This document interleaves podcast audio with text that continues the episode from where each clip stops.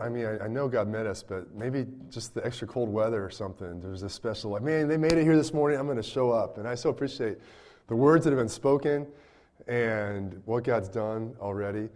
And I, we're going to look in, in the Bible here and just believe for God to continue to do that. But I, man, I, I appreciate what Elaine said about the faithfulness of God and that whole word and the different ways that God promises and has been faithful to us. And I was just thinking this morning about how faithful God has been to me and how faithful God has been to, to me and, and us as a church in 2017. And I think, you know, I know every one of us, if we would look back, we would say, wow, God, you've been so good. You've been so faithful to me over the past year. And um, the, it's cool hearing the financial stories from the past just couple weeks. That's really neat. I, we, had, we had more that we, I could talk about for an hour, actually, about what God's done in our life in the last three weeks, our, we were facing some huge medical bills and just things were looking look, we're not looking good financially. And since then, we've had twenty thousand dollars that's been covered over that, and probably more that's that's that's going to be covered. Yeah, it just wasn't looking like it was. It doesn't look like it was going to be. and God has just provided funds beyond that that we had no idea where they were coming from. And so, God is God is faithful in, in many different ways. Sometimes in obvious ways like that, and sometimes not so, not so obvious ways. But as, as Rob said, we're, the next three weeks, we're doing a message series called First Things First. And a lot of times, you know, this is a big book. There's a lot in here. And you, you start coming around church stuff and following Jesus. There, there are a lot of truths and a lot of things that we learn.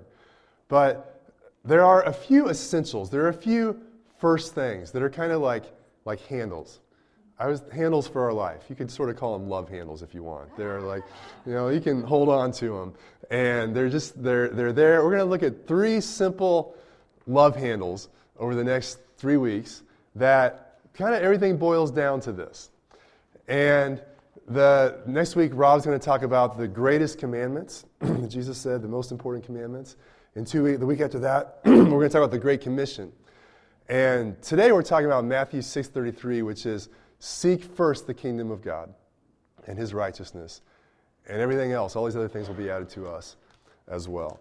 So, this is a first thing, something we are to seek first above all else, and everything else will be added to us as well. And so, I am going to read this passage. God help us, open our eyes, keep, keep giving us ears to hear as we look at your word. Uh, we're going to start in, in verse 25. This is a very familiar passage. We're going to read through this and jump around a little bit more this morning. But just trusting that God is going to help us to, to see the, the importance of the kingdom of God in a new way and how that applies to our life. In verse 25, Jesus is, is teaching here. He says, Therefore I tell you, do not be anxious about your life, or what you will eat, or what you will drink, nor about your body, what you will put on. Is not life more than food and the body more than clothing? I like how in, in our society, I, I don't know if you've noticed this, but I've noticed, it seems like even in the last couple of years, the, the idea of having anxiety has become almost like having brown hair. it's like it, people, it's, it's entered our, our, our vocabulary. Like, I have anxiety about this. I have anxiety about this. I have anxiety. And it's, stated in a way as if, like, hey, this is just the way things are, and there's really, you know, maybe I, I need to cope with that. But the assumption is, is that I have anxiety. And Jesus says something radically opposite to that. He says, do not be anxious about your life. Now, there's something healthy about recognizing, okay, these, yes, this is something I am afraid, and God's not saying to, to not be honest, but He's saying, where you are anxious, Bring that to Him because there's a better way to live than having anxiety. And so He's going to tell us how do we come into that. That's good stuff, right? Doesn't that sound better to live a life without having anxiety than having anxiety? Yeah. That's what He says. Don't be anxious. Is not life more than food and the body more than clothing? Look at the birds of the air. They neither sow nor reap, nor gather into barns, and yet your heavenly Father feeds them. Are you not of more value than they? And which of you, by being anxious, can add a single hour to his span of life? And why are you anxious about clothing? Consider the lilies of the field, how they grow. They neither toil nor spin. Yet I tell you, even Solomon in all his glory was not arrayed like one of these. But if God so clothes the grass of the field, which today is alive and tomorrow is thrown into the oven, will he not much more clothe you, O you of little faith? Now, there's a lot in there.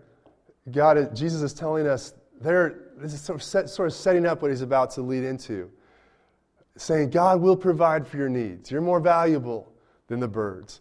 There are, don't worry about your clothes. They, look at these flowers. I mean, they don't do anything, but they're more beautifully arrayed than the most wealthy man in all of history. How much more does God care about you? And is he going to care for you?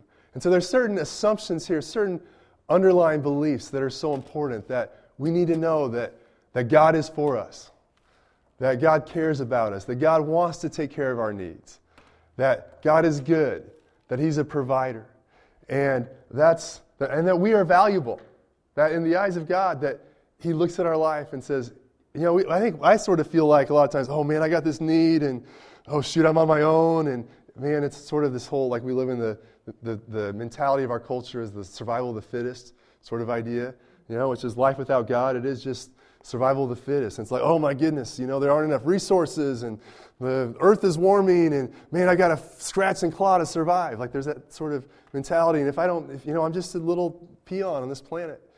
But God says, no, you're much more valuable than the fish, or he doesn't say the fish, the, the birds, but you are more valuable than fish too. That's, that's just extra. Fish, flowers, all of that. God says, You're more valuable than that. And he goes on. In verse 31 says, Therefore, do not be anxious, saying, What shall we eat? Or what shall we drink? Or what shall we wear? For the Gentiles, that's the way of saying those who don't know God, as was the case at most, most of the time in, in this time in history, for the Gentiles seek after all these things and your heavenly Father knows that you need them all. Know, God knows what our needs are. And I'll take it a step farther. And not, God not only knows what our, our basic needs of survival are, but He knows what our, the deepest yearnings of our heart are as well.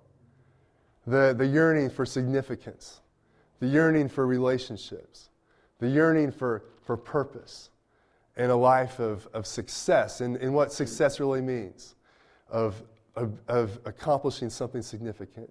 Those are desires that God has put in our heart. And all throughout the scripture, in, Psalm 37 3, it says, Delight yourself in the Lord, and he will give you the desires of your heart. God knows what we need. God knows what we, what we want, what we truly want. And, but there's a, there's a key.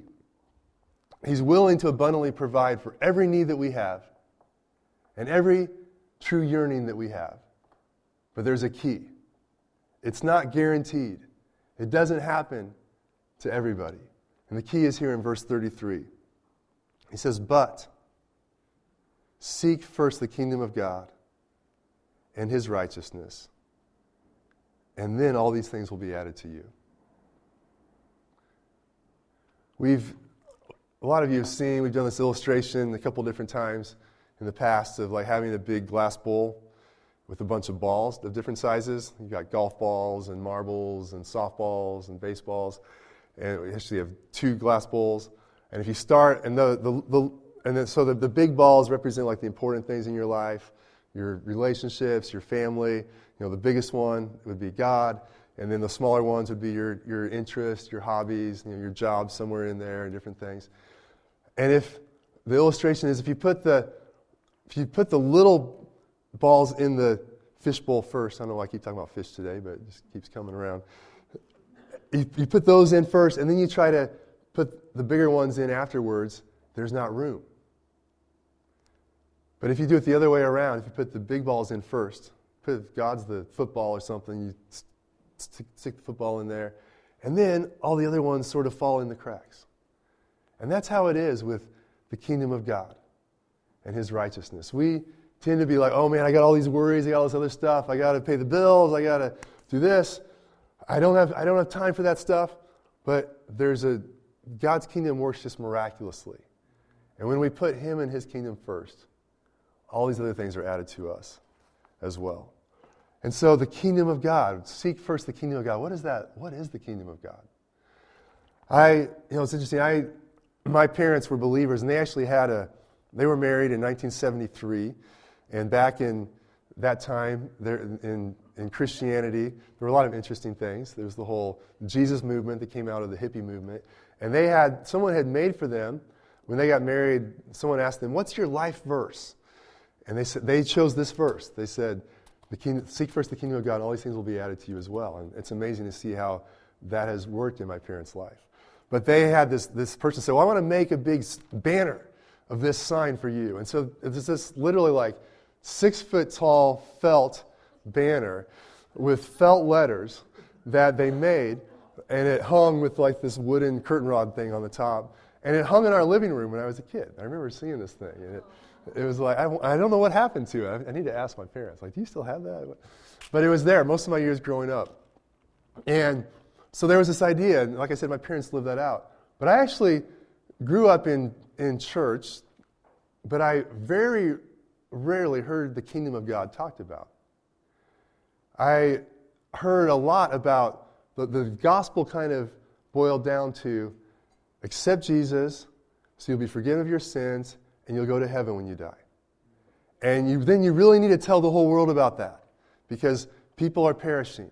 People need that. And that is a thousand percent true. Everything I just said is true. But that isn't really the, the central message that you get when you read the Bible.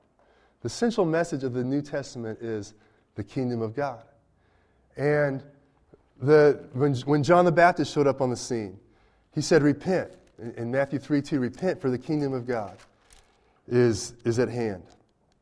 Um, the kingdom of heaven, or is another, is another way to say the kingdom of God, is at hand. Jesus showed up on the scene in, in the next chapter, and he said the same thing when he started his ministry.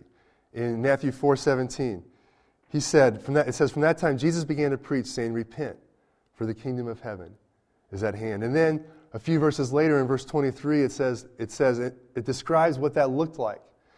And it says, He went throughout all Galilee, teaching in their synagogues and proclaiming the gospel of the kingdom and healing every disease and every affliction among the people. So he was proclaiming this gospel of the kingdom of God. And he was backing it up by bringing the goodness of God. As people were getting healed, people were getting set free from oppression and the power of the enemy. There was the goodness of God coming into the world. And that really is what the kingdom of God is. The kingdom of God is literally the rule and reign of God. It's where God's reign is being experienced on earth. Jesus, when, when the disciples asked Jesus, his, hey, teach us how to pray, he said, pray like this Father in heaven, hallowed be your name. Your kingdom come, your will be done on earth as it is in, in heaven. And so the kingdom of God is God's reign as it is in heaven coming to the earth. And that is what is unfolding throughout history. It's the place of shalom, it's a place of flourishing, it's a place of blessing of righteousness. In, in, Romans 14, 17, it says the kingdom of God is righteousness, joy, and peace in the Holy Spirit. The kingdom of God is where God is reigning, and his righteousness, his peace, and his joy is coming. And so, man, that's, that's what God tells us to seek first. Not just going to heaven when we die, but his reign coming into our lives here and now, and then coming into the world through our lives in the here and now. And so, how do we seek first the kingdom? What does that look like? Well, I'm going to turn over to a story, um, another pretty well known story, Mark 10, verse 23. this is the story of the, he's often known as the rich young ruler. Here's an example of someone who was given the invitation to seek first the kingdom. And I want us to, to read this looking at, put ourselves in the place of that young man. Because I think I can certainly relate to him. Maybe not the, the rich in the sense of, you know, he was, the first description of his name was rich. But, he, but much, of, much of what's going on in, in his life. So in verse 17, Mark 10, it says that he, Jesus was setting out on his journey. A man ran up and knelt before him and asked him, Good teacher, what must I do to inherit eternal life? And it's important to see when he's asking about eternal life, he's not just saying, How do I go to heaven when I die? That's often what we think of when we hear eternal life, but it could be translated infinite life. How can I inherit the fullness of life? That in my heart I know that there's something I was, there was an experience of life, a fullness of life I was meant to live.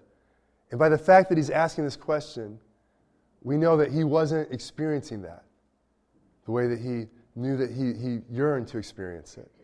And so he's coming to Jesus, how can I experience this, this eternal life, this life from above? And Jesus said to him, Why do you call me good? No one is good except God alone. You know the commandments do not murder, do not commit adultery, do not steal, do not bear false witness, do not defraud, honor your father and mother.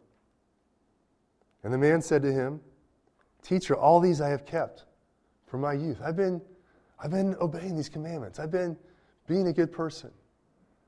Uh, but I, man, what's, why don't I, I'm still not experiencing this. In verse 21, it says, And Jesus, looking at him, loved him. I think Jesus looked at him and was like, Man, okay, I want you to experience this thing that you're yearning for. I, I, I, he was feeling compassion for like the fact that he wasn't experiencing that deep desire of his heart. Jesus loved him and said, I lost my place. You lack one thing. Go, sell all that you have and give to the poor, and you will have treasure in heaven. And come, follow me. Wow, he loved him, and he said, Get rid of everything you have. That's not usually what you think someone who loves you is going to tell you to do. But Jesus knew that his stuff, his possessions, his wealth, was of such importance in his life that it was keeping him from having God and his kingdom be at the forefront of his life. And he knew that the very best thing that this man could do would be to separate himself from all that stuff because that was keeping him from God being the first place in his life, from the kingdom of God being first. And God does the same thing for us. Um, in verse, let me keep reading here. It says, disheartened by the saying, he went away sorrowful, for he had great possessions. So unfortunately, he wasn't, he didn't have the faith to see that, wow, if I walk away from this, there's something better that God wants to give me. And so he didn't, at least at this point in his life, he didn't take that step. In verse 25, Jesus looked around and said to his disciples, How difficult it will be for those who have wealth to enter the kingdom of God. Remember, it's not talking about just when you die, but now. It's tough for people who have wealth to enter the kingdom of God. Why? Because, like this guy, they're trusting in their wealth. They're trust, there's something else is more important than entering in to the reign of God's purpose and the kind of life that He has for you. And the disciples were amazed at his words. They were like, in Jewish culture, being wealthy was like, was really valued. And people that were wealthy were respected. And so he said, well, if it's difficult for a wealthy person to enter the kingdom of God, what about the rest of us? Like, we, we must be farther away. They were a little slow to get it. And, but Jesus said to them, Children, how difficult it is to enter the kingdom of God. It's easier for a camel to go through the eye of a needle than for a rich person to enter the kingdom of God. And they were exceedingly astonished and said to him, Then who can be saved?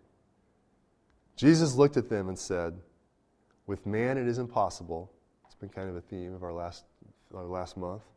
With man it is impossible, but not with God, for all things are possible with God. This is the work that God has to do in our hearts. Peter began to say to him, See, we have left everything and followed you. And Jesus said, Truly I say to you, there is no one who has left house, or brothers, or sisters, or mother, or father, or children, or lands, for my sake and for the gospel, who will not receive a hundredfold now in this time houses, and brothers, and sisters, and mothers, and children, and lands, with persecutions, and in the age to come eternal life. But many who are first will be last and the last first. And so, man, there's a lot here. But Jesus says, hey, if you walk away from those things, and they're different, that looks different for different people. Peter was like, hey, we literally like left our possessions and left our family to follow you. And Jesus said, hey, and you will be rewarded. You're going to have a hundred times as much of all that. You know, it's amazing to me. I've there have been some steps I've had to take of walking away from even my family and finances and different things, but I've experienced this in my life. I was thinking about I could, if when I travel, and I've, I love traveling, but I can go to almost any, there's almost every time I go to a city, I know somebody there who's a believer, who I've had some relationship with, with someone in the past, in the last couple decades of walking with God, who has said, Hey, come stay with me. You've got a home here in Boston. You've got a home here in Atlanta. You've got a home here in Shanghai. It's there, I've got homes all over the world that there's family there. There's something so much greater than what I've left. And you know, the, the way that the, the blessings of the kingdom play out in our life are just phenomenal in, in ways beyond what we can imagine. And so, how do we seek first the kingdom? Well, I just want to give us three, three quick things, and then we're going to talk about this a little bit at our table. Um, the first thing we got to do is turn away from trusting other things. To seek first the kingdom, nothing else can be first. And so we have to turn away from trusting something else. It could be money, it could be success, it could be romance, it could be a job, whatever it is, there are things that all of us have a temptation to trust in. And to seek first the kingdom, it's a matter of saying, you know what, I'm not going to trust in that. I'm going to seek first and value first the kingdom of God. And then all these things will be added to us. So we turn away from other things. The second aspect of seeking first the kingdom is embracing the lordship of Jesus. In the kingdom of God, there's a king, and the king is Jesus. And a lot of times, and when I was growing up, I heard a lot about Jesus being Savior, but not so much about him being King, not so much about him being Lord. And in the kingdom of God, it's embracing okay, He's my King, He's my Lord, He's my leader. He is the one that I ultimately, He's the one I will stand before and give an account to my life for. And He's the one who I long to serve and live for. And it's not about my will being done, my desires, but it's about His will being done, His kingdom. Your kingdom come, your will be done on earth as it is in heaven. And so I have to ask that question, and man, it's a daily question. What am I living for today? Am I living for what I want? Am I living for what I think will make me happy? Or am I going to live for King Jesus? Okay, seek first his kingdom. I'm going to embrace the kingdom of God. I'm going to embrace the lordship of Jesus. Um, and his and it's interesting, it says, seek first the kingdom and his righteousness. And righteousness, that word can also be translated justice. There's it's that idea again of seeing God's justice come in the world, seeing things come into our lives and come into the world God wants them to be. But a lot, today, a lot of times people like to talk about justice or social justice. And it's interesting, we, the things that, we, that are often considered social justice are things that God says are wicked. And we call it justice. We're, we're, I have a heart for social justice, but we're advocating things that God says are completely unrighteous. And so in the kingdom of God, it's saying, no, there is a king and he has standards. He has righteousness. There's, there are things that he says, this is what's right, this is what's wrong, this is what brings blessing, this is what's good. It's, it's his righteousness and his kingdom. Um, it's also something that only he can bring about. In, in Philippians 3, Paul talks about, he says, I, I want to be found having a righteousness not of my own, but a righteousness that comes from God on the basis of faith. And that's, that's how the kingdom, it's not just like we can strive to do this on our own, but it's God brings his kingdom. He gives us his righteousness and transforms us from the inside out. So we turn from other things, we embrace the lordship of Jesus, and then we got to be intentional about spreading it. And I believe, you know, this year that God wants to give us a fresh vision for God. How do you want your kingdom to come in my life? And how do you want your kingdom to come through my life? Um, you know, the kingdom of God is the one thing that's big enough for the whole world. And in two, two weeks, we're going to talk about the Great Commission of going and making disciples of all the nations, of seeing God's kingdom come and fill all the world. But it's also small enough for each individual life. It's okay, God, how does your kingdom come in my life? How can I see your kingdom come? As Reagan was talking about, you know, each one of us is in the kingdom because someone else had faith to see someone get saved. Someone else had faith to see someone around them come into the kingdom of God and prayed for them and shared the gospel with them. And as we have faith for people around us, the kingdom of God spreads. As we have, we, we've talked about how the kingdom of God has different spheres, and there's a, you know, a picture we looked at a few weeks ago of the different spheres of the kingdom of God, of our, of church and family and our personal life and our jobs. As we go into those spheres of our life with the vision, see, God, how can you bring your flourishing in the world through my kingdom? We seek first the kingdom, everything else falls into place. So I, just, I believe God wants to give us a bigger vision for the kingdom of God in and through our lives this year. All right, we're going to do this as we bring it home. We're going to talk about this at, at our tables. So, I've got two questions. Um, seek first the kingdom and his righteousness, and all these things will be added to you. How do we bring this home into our own lives? Well, two questions. First of all, what is the, the biggest hindrance to you seeking first the kingdom?